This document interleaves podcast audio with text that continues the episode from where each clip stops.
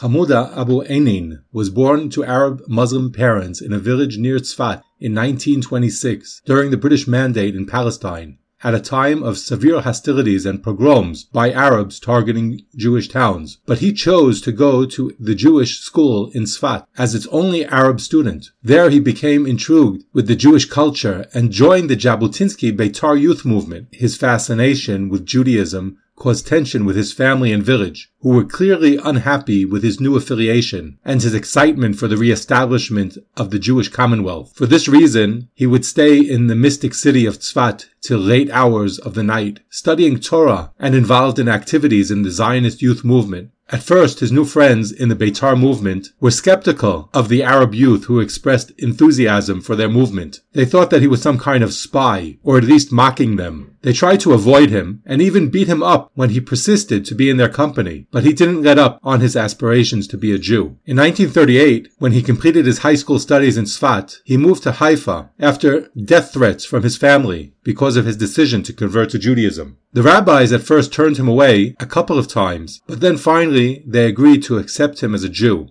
At age 20, he was circumcised and immersed in the purifying waters of the mikveh and officially took on the observance of Torah as his lifestyle. From the Beit Din, the rabbinical court, with his new official Jewish standing, he proceeded to his next objective, to become a fighter for the freedom of Israel. He applied to join the Irgun underground, who were fighting the British occupation of the land of Israel for an independent Jewish state in the historical homeland. Again, he faced skeptical leaders of the Jewish national movement, but ultimately he was accepted. On an underground mission, in 1946, he and two of his fellow Irgun fighters caught British soldiers and gave them a lashing in revenge for the British doing the same to Irgun fighters. Soon after, he and his comrades were arrested by the British. When asked for his identification, he told the British that his name was Baruch Mizrahi, fearing that they would discover his original Arab identity, which could have been very dangerous for him, as his own family was out to kill him for becoming a Jew. He was sent to the British detention camp at Latrun, where he was held for three months, and then, together with 55 other Jewish underground members, he was transferred to the camps in Eritrea, in Africa. While in exile, he remained dedicated to his faith. Each morning before sunbreak, he would wake his Jewish friends for morning prayers with talit and tefillin, and pray to Hashem to bring them back to the land of Israel and to remove the British invaders. After the British discovered his identity, in collaboration with his Arab family in Sfat, they offered to release him from prison on the terms that he would turn his back on the Jews and return to his Muslim faith. But he refused and remained in the exile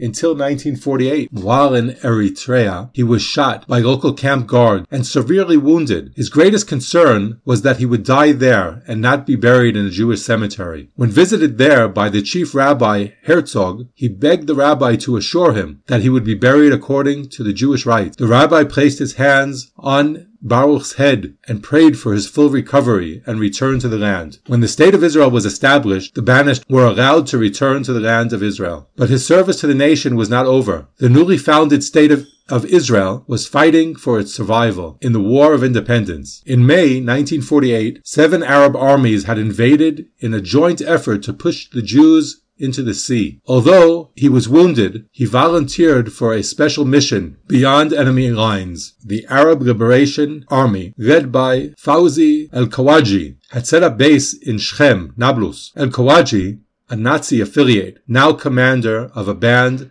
of thousands of Arab and Muslim volunteers from Iraq to Bosnia. His aim, he declared, was to drive all of the Jews into the sea. The plan of the mission was to infiltrate a truck full of explosives to Shechem and to blow up the Al-Kawaji Central Command.